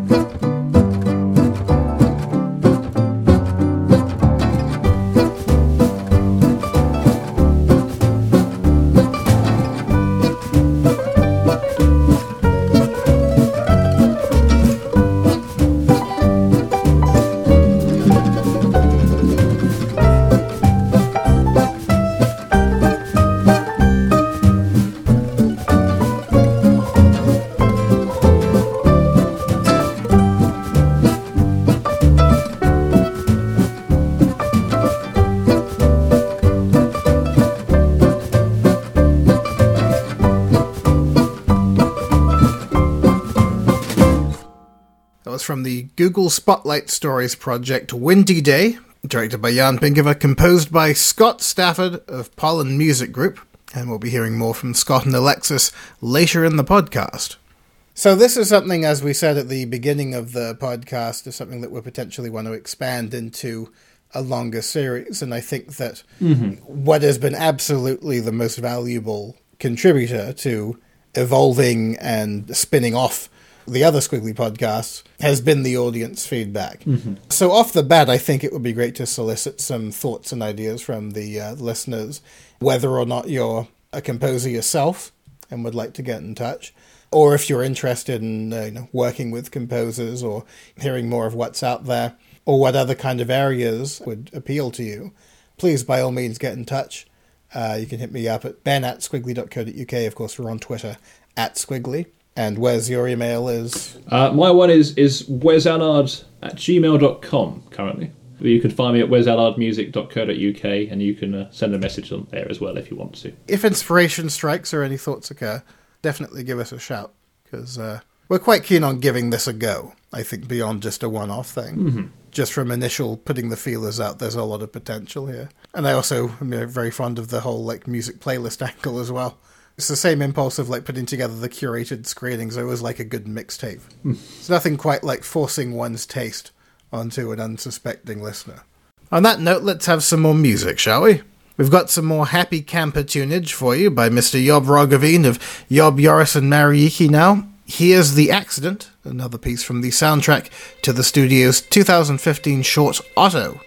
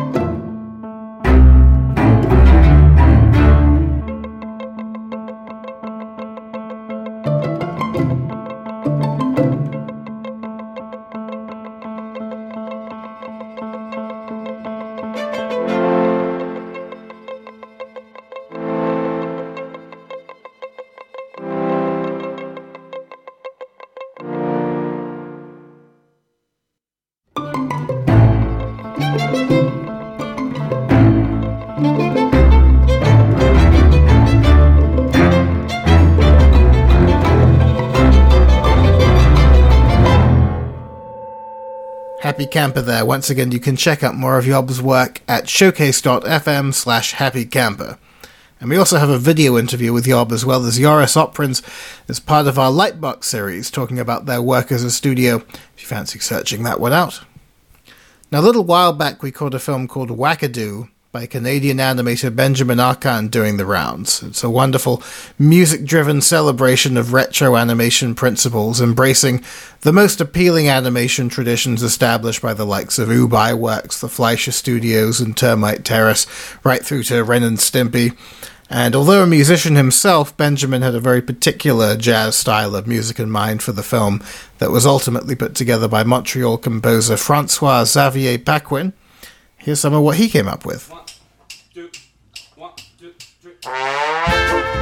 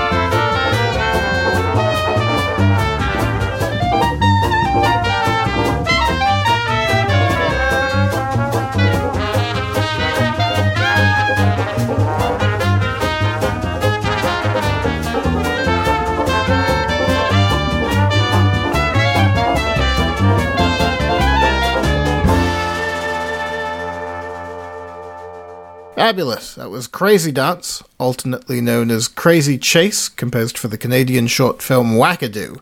You can learn more about the film in our feature on director Benjamin Arcand over on Skwigly, and check out composer Francois Xavier Paquin's site at frankfunkmusique.com. And you can hear more of the music at soundcloud.com slash frank-funk-musique. Earlier on in the podcast, we played some of Shane Holly's music written for his brother Alan's beautiful film Coda. Let's have another piece from that one.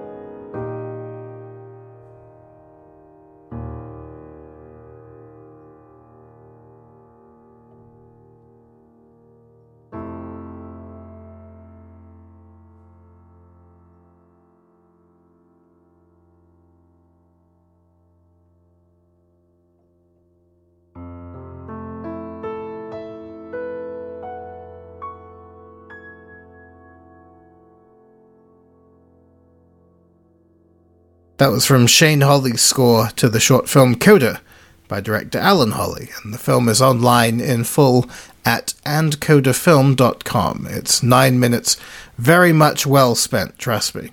And once again, you can check out Shane's site at shaneholly.ie. Now let's go back to Wes's interview with Scott Stafford and Alexis Harte of Pollen Music Group. Where we left off, we were hearing about their work on Windy Day, so we'll rejoin them now to discuss Buggy Night. But uh, first off, here's some music composed by Scott for that very project.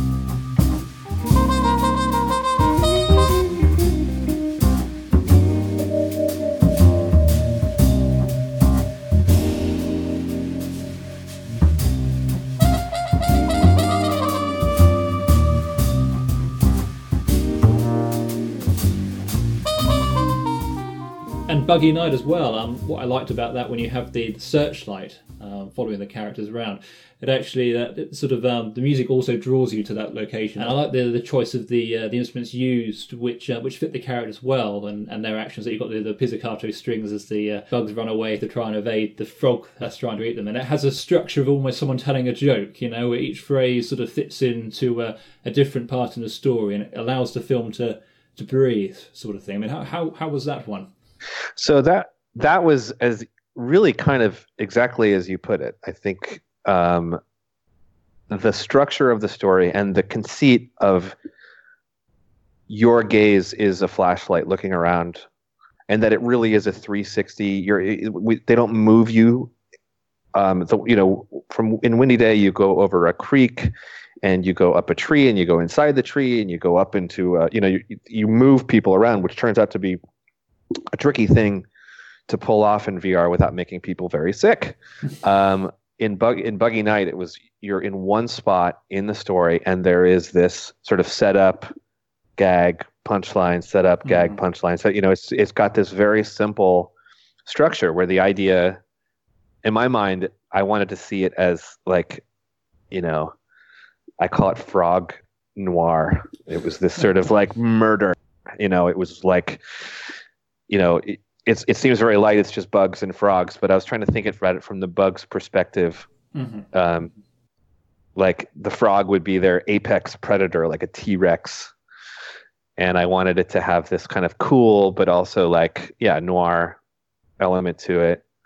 Um, and uh, yeah, I mean, we just we worked with some really great musicians. Oh, just one thing about the sound design. Mark Oftedal, the director of it, came up with this great idea that the, the that a the the bugs would be speaking in Morse code, Okay. which they actually do. Ah. And what's amazing is some people figured it out and have actually tried to do transcriptions of it. Mark wrote these hilarious bug haikus. I'll just give away maybe one of them because it really is a lot of work to try and figure it out. Yes, I imagine. But it's like every scene is like, you know, it's this little haiku. It's you know, Bob, where's Bob? you know, it's just like, you know, it takes a long time to do it, and then there there it has this little chattering. And for that sound, um, I did it all using uh, kazoo. Okay. And something funny happens to your mouth when you are doing kazoo sounds for two days straight. It starts to. Uh, I think I've. It took about a year to recover from that. Oh, that's commitment to the role, you see. It's commitment. yes. That's what it's all about. Yeah. Oh, pretty well. Well, that, that moves us on nicely onto um, the duet, um, where, where you obviously got to work with uh, the Disney legend that is uh, that is Glenn Keane, and with his uh, beautifully uh, hand drawn animation. And uh, Glenn Keane has worked on all sorts of things from the 1970s through Disney, um, and even animated characters such as you know Ariel, um, Aladdin, and Pocahontas from some of the you know greatest Disney movies of the Renaissance period. Um, but yeah, I, I love the fluidity in, in, an animation, how you reflected that in your music and gave it this uh, very dreamlike, memorable quality. The, the, the, the, the melody is also very memorable, which was which was great. Um, and you had this very um, light, sort of high end choral part, but that was sort of complemented with other parts, and you got the warmth of the cello and the, the piano that glues things all together. Uh, what was what was that project like for you guys? So first of all, just a little bit of about Glenn Keane. You introduced him really well. I just wanted to add a little bit to that because he's a, a pretty pretty special person. Um, it was a little bit like I, I recently saw uh, Paul McCartney in concert, and it was just this um, this moment where you realized how this songwriter was just part of your life, and you and and you kind of forgot how many songs that he's written, and even like songs from the Wings period that you you never bought a record, you you knew every word, um, and it was it was similar to working with Glenn Keane. I'm not an animator. I'm- a huge fan of animation, but I never would have known. You know, I knew my Tex Avery and Chuck Jones, but beyond that, I never would. I, I just wouldn't know about someone like Glenn Keane. But meeting him and and seeing the scenes that he had animated and seeing like you know the moment where the beast um, is we think he's dead and then he turns back into a man I mean, it's just it's it's like it's it's like Michelangelo. I mean, it really is, especially when you see the pencil tests before it was cleaned up, and I mean, it's just extraordinary stuff. So I was very aware of that and trying not to let it, you know, uh, intimidate me too much. But what was so great is that um, his first test, which is a very, it was about a forty second excerpt. Um, was just so expressive and it was very inspiring. Um, we all came up with a lot of great ideas for it and ended up going with really the the simplest one. Um, simple, I think, in a in a good way. It was just sort of you know very honest and and followed the line in a right way. And uh, actually, Alexis sings the the male vocals on that very beautifully. Um, and Megan Slankard sings the the the the the girl, and their their two voices were were incredibly important to the whole thing of just having it human, having it feel very human, hearing the human breath, which is a big element in it. Um, um, and really, I found that you know he, he's so innately musical. I kept finding moments where just following his line, almost literally, would result in a really nice musical gesture, um, and have this kind of you know natural rhythm to it. So it was it was a very uh, special project to work on. Mm-hmm. And how, how I mean, obviously you've got a, a great experience as a as a lyricist as well, uh, Alexis, and uh, you've uh, released many albums and. Uh, obviously, another one as well that um, you did was obviously Pearl um, with uh, director Patrick Os- Osborne, I believe. Mm. Um, and I, I, gather you wrote the lyrics uh, for that yep. for that one as well. Um, what was that like? Because that's that's such a um, that's such a powerful film. Um, you know, t- the, the story that's told through you know of the of the bond between the the father and the daughter, and it kind of has it's kind of a circular story. It's absolutely brilliant. How what was what was that like for you? Well, I like to say that you know Patrick Osborne did a lot of the heavy lifting in terms of the storytelling.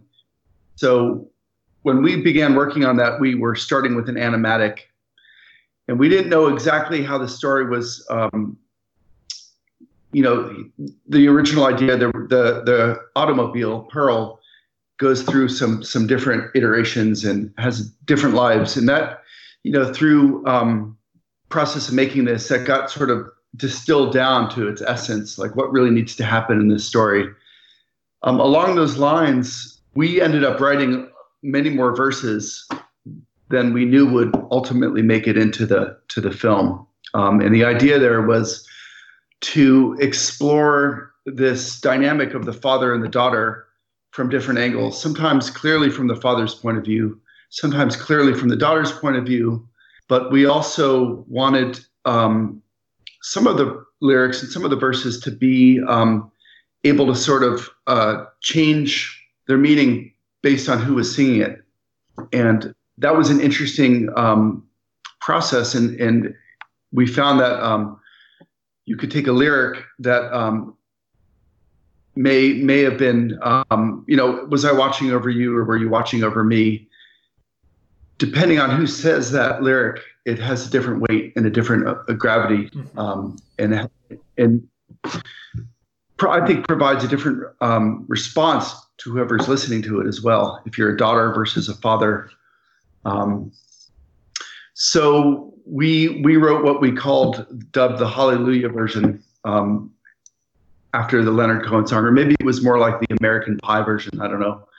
I tend to put Leonard Cohen on much higher pedestal. Um, but um, we ended up using five verses, and um, out of the 12, and Patrick Osborne, we worked very closely to, um, you know, match the verse to the scene. Um, well, he did that. That was his work, um, and and then sort of weave the the story around the lyric and the lyric around the story, and in, the way that he did that was so effective. Yeah, one of the one of the challenges there is that we weren't sure who was going to be singing what. We did we weren't exactly sure what scene was happening in the background. We knew that it needed to sound like a self-contained song, mm-hmm. um, and Alexis did an amazing job with the lyrics in that way and the, the structure of it. Um, but it was sort of like mixing post-production and pre-production elements, where you you kind of had to really just trust in in in Patrick to know he, he sent just this incredible story graph, which, um, if I can, I can try and send to you. It's just a funny visual where it's it's an unbelievably detailed, like like you have to you can't see it on a screen all at once, and it's just like you know it, it, it looks like it was half done in Microsoft Excel. It's kind of beautiful. He just plotted out the arc of each character, what's happening in the scene, what lyrics could go here, who could be singing it. Um, and it was the kind of thing like at first I, we saw it and it was just like, oh my God, like this is not how you write a song looking at a graph like this. But then you, you looked at it and it was actually one of the most helpful things you could get in that moment where you're really kind of shooting in the dark. You don't have a full film to look at. You don't have the full storyboards yet. Um, and it was kind of amazing. Like it, it basically helped us structure the song, know where we should, you know, put the bridge and what and where we needed to build from one to the next. And so then at that point we then had the song with the song which we pretty much fully produced um, and worked with um, Nicki Bluhm and Kelley Stoltz, the amazing, they're great performers, singer songwriters, um, recording artists in their own right. Everyone should listen to their stuff. They're amazing. And the interesting thing is, he wanted to cast them, I think, for a sense of the authenticity. He heard something in their voices. They're not professional actors. They're not session musicians. They're, you know, they're recording artists of themselves, and they had the right quality that that Patrick really liked. So we fully produced the song, and in many cases had to record, especially Kelley, in.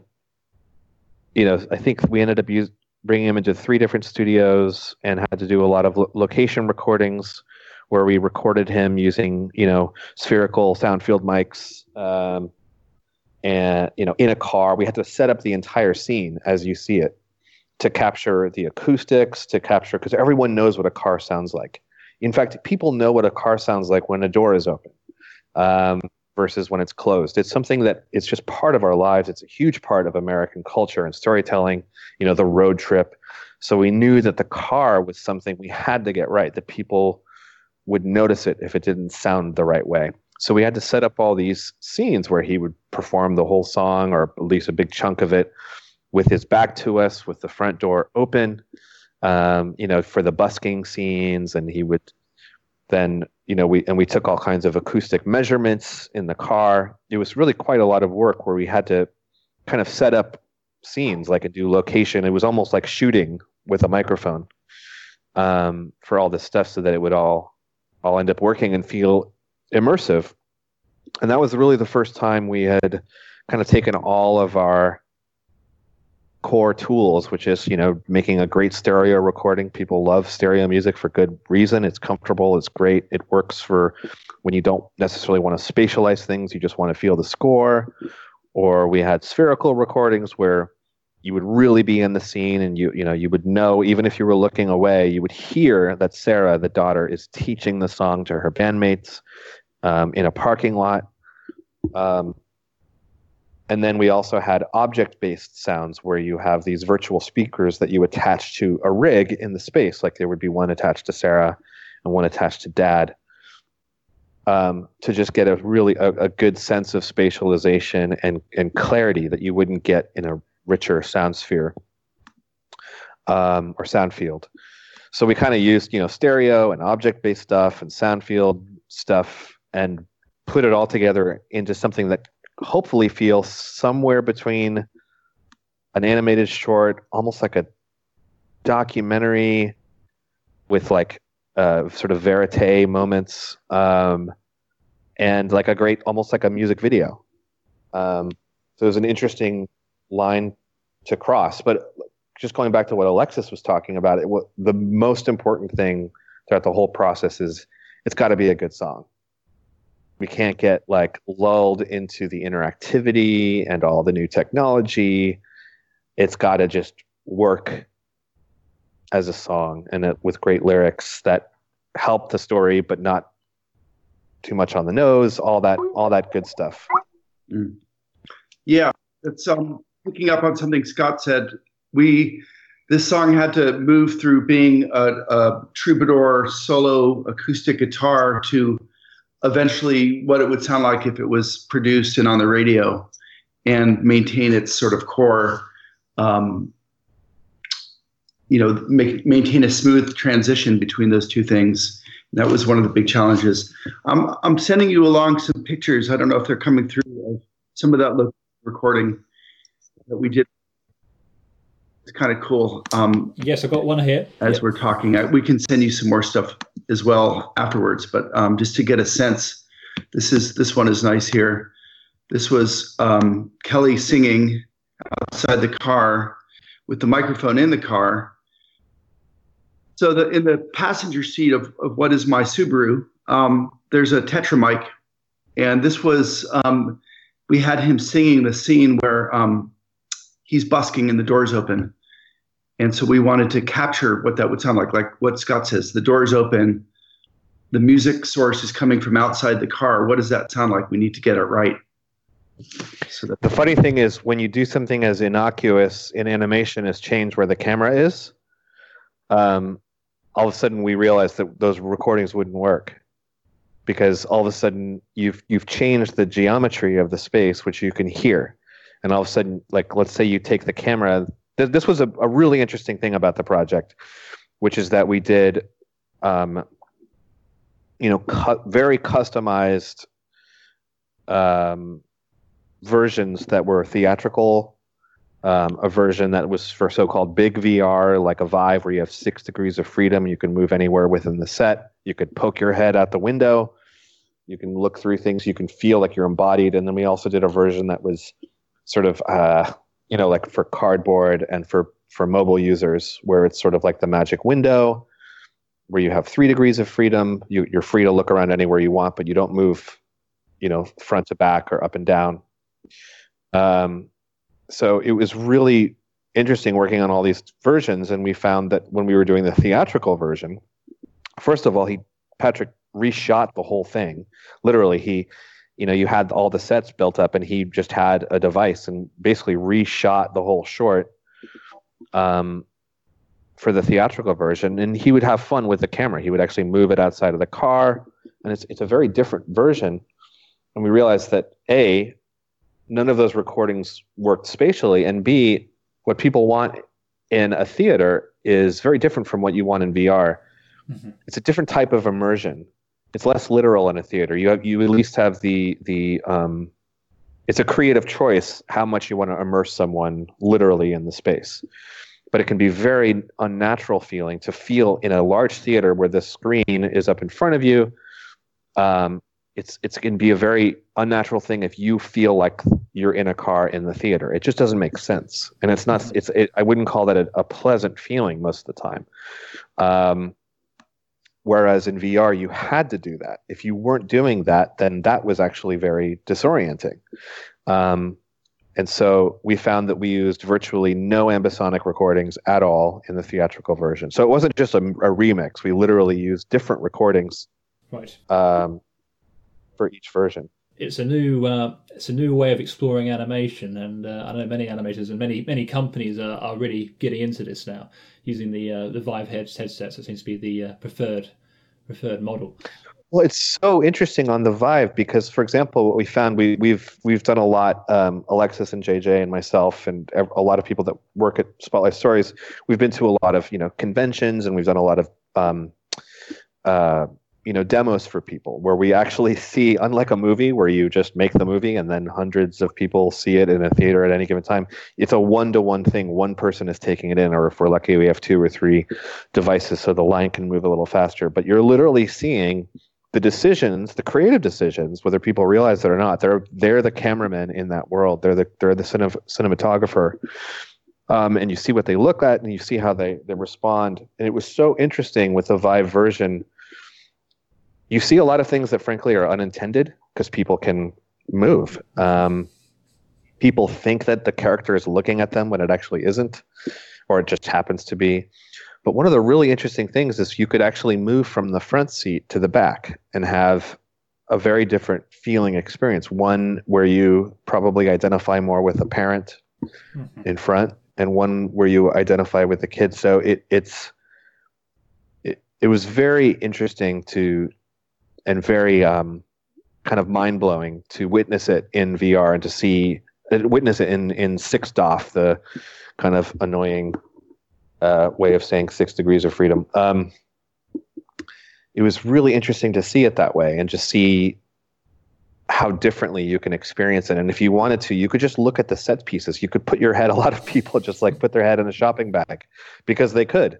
And they're probably not getting the, the most sort of nuanced story experience that way, but they can do it. Um, so yeah, it's kind of a that's that's a new thing for even for people who have been working in VR for for a few years. Thank you very much, and I hope you uh, continue to work in animation from a uh, uh, a, a music or auditory sort of perspective. of course, no, I, I, can't imagine pulling out. And lastly, Pollen continues to work um, on uh, some TV shows here in the U.S. that are non-animation. Um, we we're doing some commercials and the usual bevy of of um, projects that a, a music and scoring house will take on to pay the bills and hire to keep the lights on. yeah. Absolutely, and with Christmas around the corner, you need all the lights on you can you can have. So, uh, absolutely, lots of those. Well, I hope you both have a have a fantastic uh, Christmas and Thanksgiving, and um, a successful 2017. Um, Likewise, thank you very much. This was a lot of fun. Great talking to you. Okay. Great talking to you. Thanks, Wes.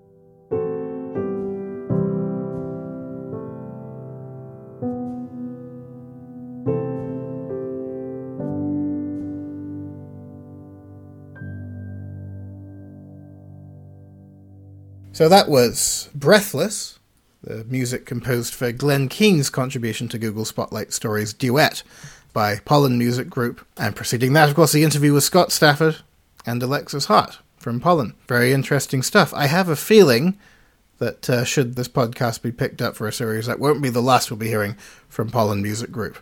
They were very keen to sort of chat to us again. Um, so, uh, yes, I hope so. We could discuss, you know, more uh, developments from Pollen. Elsewhere, I think that I think it would be lovely to kind of do a little bit more overall kind of coverage of the music side of things on Skwigly in general. We do have a few bits and pieces here and there. Uh, one chat that unfortunately, I think just because of circumstances, couldn't get recorded. But I know that you talked to the people who did the music for Storks this year. Yes, yes, that's right. Jeff and Mychael Danna, who are brothers, actually, and they work together. I'm sure a lot of people have brothers who uh, they couldn't work with. yes, they did the music for Storks, and also very recently, as well as Storks, um, The Good Dinosaur. Ah, He's done lots of other things for live action, as has Jeff as well. But yeah, more recently they've been working together on animation, which is brilliant. Um, and yeah, I got a chance to um, obviously find out what they thought of Storks, and um, I don't know if you've had a, had a chance to listen to some of the uh, the soundtrack or from the film. Have you? Have you? Did you get a chance to see Storks? I never saw the film, but I did. Uh, the soundtrack was online, and I did give that a, uh, a listen. I think it was on Spotify. Very nice work there. When I watch a film, especially as I get older, I've, I'm actually no, it was always the case. I think even when I was a kid, so much hinged on the music, even if I wasn't kind of consciously aware of it, Mm. and in animation especially. Just how you know, and of course, it's it's always been a part of like the the Disney universe. Definitely. Like you know, it's it's much more of a rarity that a Disney film wouldn't rely on its music mm-hmm. in in many respects. I was just kind of reminded of that. We were talking a little bit about the music in Aladdin a couple of mm. podcasts ago, and how much that just kind of hooks you into the film. especially the the songs as well. The use of how the lyrics are, are how the lyrics are written very very carefully makes it very very memorable. And in fact, I think most people would agree when you think of the the Disney songs of the of the Renaissance period, uh, things like Beauty and the Beast and Aladdin and uh, The Little Mermaid. Pocahontas, it's it's the songs that stick in your minds. For me, they act as cues for things that are visual. I suppose everyone is different. We're all visual creatures, of course, but yeah, I think it is the songs that really make them magical. And I think perhaps maybe if you'd agree with with uh, films like Moana and Frozen, it feels like maybe Disney's going into a, a, a new period where they're, they're they're revisiting that idea of, of bringing theatre back into animation, you know, uh, bringing Broadway back into animation a little bit in a, in a different way. But it seems like you know, music and song is becoming a, a stronger part of, of their films again, their animated films again. Yeah, it has that very contemporary show tune vibe, like uh, orchestrated show tunes with a very sort of pop music sensibility to it. Uh, although that "You're Welcome" song that uh, a lot of people have been talking about, that one felt actually a little less in the pop camp and more in the musical theatre camp.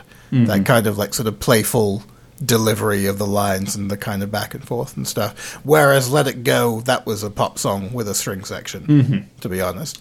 Like that was like a, a, a proper like axis of awesome, like you know, really really pleasing marketable chord changes. you can draw similarities in some way. Um, but yeah, I know what you mean. Frozen have, have really ticked all the boxes for how to make a song stick in your mind, and they've used all those um, techniques you'd see more in popular music and pop music. There's no sort of moody film score music in there. I'd be interested in seeing because uh, obviously the time of year this this film always gets an airing. I'd be interested in your thoughts on where something like Nightmare Before Christmas lands in that Renaissance, because at the time that wasn't really considered a Disney film. Hmm. Like I guess I think it was Touchstone it came out at, through. You know when they show it now, it's it's Walt Disney presents. Like something happened in the interim that it's completely a Disney film now. Mm-hmm. So you know, as a subsidiary, it was always a Disney film, but it was never kind of marketed as such at the time. But certainly, that's another film where the music really imbues in it a, a lot more staying power than Yes. it might otherwise have. Yeah, the music is used very, very thematically, isn't it? It is kind of it's it almost identifies the film. It um, but it is it's it's, it's like a, a theatre production, isn't it? Really on the screen, which I used to be involved with when I was younger, and you know, music is a, a huge part of that, and it, it acts as uh, something that that drives the narrative and steers it and develops it and provides a momentum for everything. And uh, yeah, I mean, obviously, it's it. Night Before Christmas is a, is a bit darker to your typical Disney film, although they do have their their dark elements in there occasionally. And uh, Yeah, the villain will always have a, a good song. oh yes, yes, definitely. Uh, they probably always had the best songs, I would say. Um, in many cases, Definitely the one in The Lion King was pretty good. yes. For some reason, I don't know why, but in the, the follow up, like straight to video Aladdin's, they'd give Gilbert Gottfried a song or two. Like, why the fuck would you do that? Man has the worst voice in the world. But strangely, even though in the sequel Disney films, even though the animation was always shockingly poor compared hmm. to the ones that would come out in theaters, the music was always quite well done. Yeah, it's interesting that, isn't it? Uh, maybe it's because us us music people we always give it a, give it our all, regardless of you know regardless of budget. You always want to do the work to the best of your ability. I mean, I mean, you'll know from um, going off off on a tangent slightly from working as a um, as an animator and as a musician, as a composer or, an, or a sound designer and, a, and an animator. You know, if you're working on a uh, a video that's say one and a half to two minutes in length, and you've got a you're doing some music for that. Um, granted, it's going to take much longer to do the animation and to do with the visual sides than it is to perhaps do the piece of music. But um, it's also in those situations normally you have less time to do the music, and um, you know how, how time constraints and budgets work and things. Um, but yeah, I've always found that I've always um, always tried to do what's to the best of my ability. I know animators do as well. I'm not saying they don't, but yeah, in some ways you've got. Uh, I, I would say sometimes you've got an easier job than the animators. Than, than the animators. Anyone who's doing something visual, that's the first thing that everyone's drawn to. Um, you can get away with a little bit more in the music, I think. Certainly from the work I've done, um, you get a lot of a lot of freedom. You're sort of trusted to do a job, and you do it. There might be a few changes, um, whereas I imagine clients can be a bit more picky when it comes to anything that you do that's visual, if that kind of makes sense. And uh, you've uh, you've got to um, uh, you know sort of cross a few more T's and dot a few more I's along the way um, than perhaps you have in music. Although I have you know had experiences where it's been it has been very very difficult and many new iterations have been required. You know when when doing a piece of music for uh, for a film. Um, but yeah, where were we again? I've gone completely off on a tangent. I mean, the- point it brings to mind what John Kaada was saying about how working on the absence of Eddy Table was sort of an exercise in restraint, in a sense. How you know the back and forth ultimately yielded something a lot less melodic and more percussive, mm-hmm. and that kind of took him, you know, definitely in that direction, and it possibly. You know, there was a kind of self discipline element in having already developed certain motifs for the project and then just moving on and leaving them behind. I found that quite interesting because that's the kind of thing that a good collaboration between filmmakers and musicians can really yield is something that uh, you look back on and it wasn't necessarily what you set out to do initially. Yes. Yeah. Yes, I mean, I think it's always a it has to be a collaborative um, process, doesn't it, between a, a, musician, an animator, or a composer and a director, however you, whatever the relationship is or the scale of the project is. And ultimately, it's the it is um, when you're doing music for a film, it's not your film, but you're you're you are while working on something together, and you can give creative input sometimes to things that are visual as a composer, and vice versa. Vice versa, um, you have to respect um, the director's decisions, um, and you have to work towards achieving their vision. Um, but along the way, depending on their experiences and how they work, um, you can be more hands-on, or sometimes they can trust you to sort of say they they want this to be made, but not sure how to get there, and your job is to make that happen. Someone who had some excellent insight into that relationship as a composer starting out is Phil Brooks, who talks a bit about it in my book. Uh, Phil was the guy whose music for But Milk is Important opened the podcast. Uh, he's also done some work for British animation director Trevor Hardy, aka Foolhardy Films, notably the short film Three's a Crowd. So I thought we'd play some of that too, and then we'll hear something else from But Milk is Important.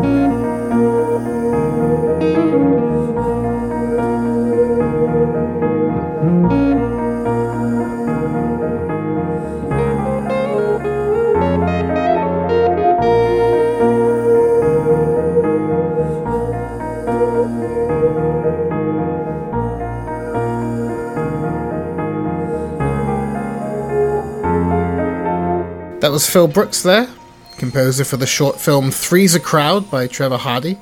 And you can find out more about the film at foolhardyfilms.com. That was a little excerpt of his music for it there. Followed by a live lute performance, uh, some of his score from But Milk is Important. And that last one you can see video of on his own website, philbrooks.com. Lovely stuff. And Phil, as I mentioned before, had some excellent insight into the creative relationship between animators and composers in the Skwigly tie in book Independent Animation Developing, Producing, and Distributing Your Animated Films, if you want to check that out too. Another thing that brings to mind, actually, and this can. Uh, we can maybe hear some more music on the on the heels of that. Did you see the second Late Night Work Club? No. Um, Well, I would I would suggest, and uh, I would extend this to anyone listening. Uh, it's online now. It's completely free to watch. It's all on Vimeo. Treat yourself because it's a good forty minutes of excellent oddball independent animation and some wonderful music in that. Uh, I thought I'd play a bit of the music from that anthology oh, lovely. in this special. Because in the new year, in one of the other podcast series, the independent animation series, uh, there's going to be a whole episode dedicated to Late Night Work Club. So I've been talking to a lot of the animators involved in that. Mm-hmm. So I thought it would be a nice thing to kind of also give some love to the musicians involved. So I thought we could hear from Skillbard, who did music for several films in the collection, and I'm going to play the score for the film Love Streams, directed by Sean Buckelew.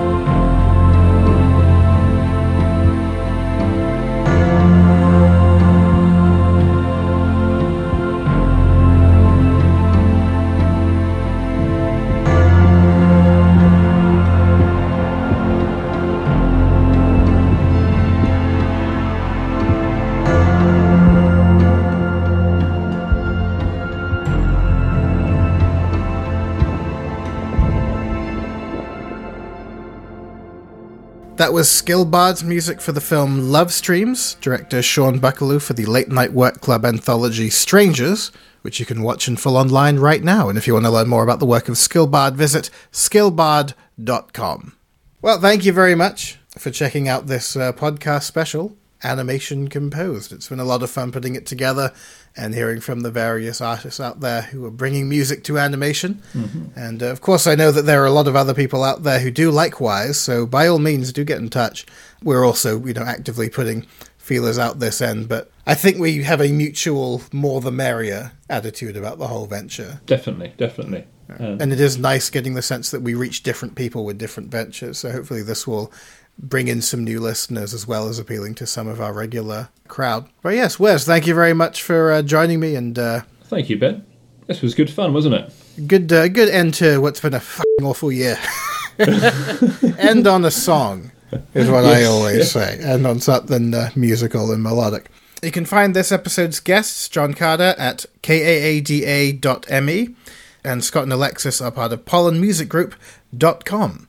And you can check out the SoundCloud link or the accompanying Skwigly article for a full playlist and links to contributing composers.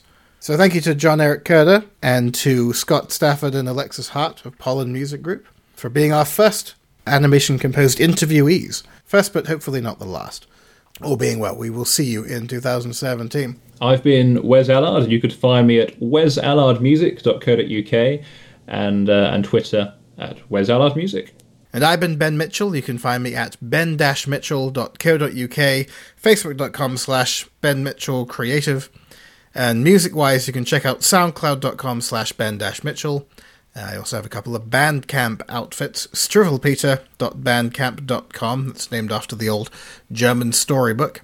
And I also have a newly released, not especially Christmassy EP for the holidays at silverfish-pb.bandcamp.com. I'm also on Twitter at Ben L. Mitchell. Skwigly is at Skwigly, and of course our regular site is skwigly.com or .co.uk, whatever's your pleasure. Keep checking back because we've got lots of fun stuff planned for 2017. And Wes and I will leave you with another wonderful piece from The Wreckers, a song that accompanies and shares the title of Rosto's latest short film, Splinter Time. Until we meet again, happy holidays, happy new year, and happy animating. Feel the winter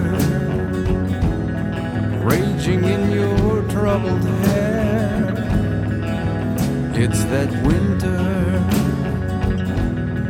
bubbling up that gazing stare. Zip up and let's dance to the sound of breaking glass and the splinters carried by the careless breeze are delivered with kamikaze pilot sneeze. Zip up and let's dance to the sound of breaking glass. No booze has the boot to shake up that